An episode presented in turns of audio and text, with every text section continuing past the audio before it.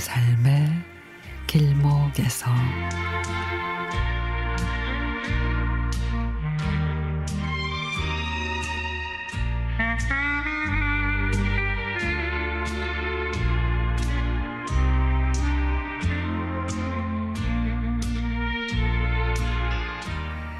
회사에 입사한 지 10년이 넘었는데 회사가 김포로 이사를 하게 돼 남양주에서 김포까지는 너무 멀어서 저는 따라갈 수가 없게 됐습니다.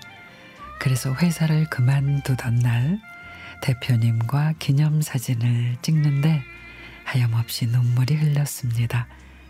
대표님은 우리 시어머님에게도 인사를 오실 정도로 마치 가족처럼 그렇게 가깝게 지냈는데 그렇게 서운해 있던 차에 전화 한 통이 왔습니다.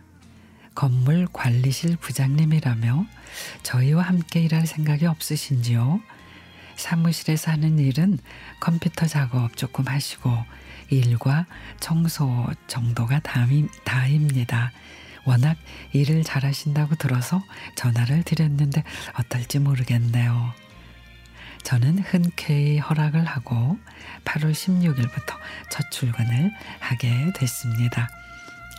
나이가 60이 넘었는데 이렇게 채용을 해주니 감사하지요. 그렇게 직원 6명에서 같이 일을 하게 됐습니다. 저는 일찍 출근해서 사무실 청소를 하고 일을 시작하는데 제가 들어오고 많은 변화를 줬습니다. 사무실에서 종이컵을 사용하기에 머그컵에 이름을 써놓고 일회용은 사용하지 말자고 했습니다. 종량제 봉투도 한 달에 한 장이면 될 것 같다고 했고요.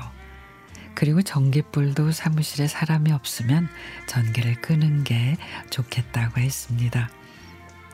모두들 처음에는 좀 의아해 하셨는데 지금은 사무실의 모든 것을 아끼게 됐습니다.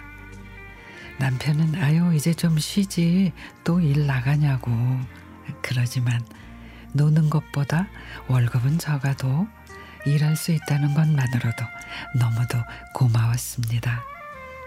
글쎄 앞으로 몇 년을 더 일할지 모르겠지만 열심히 일하려고요.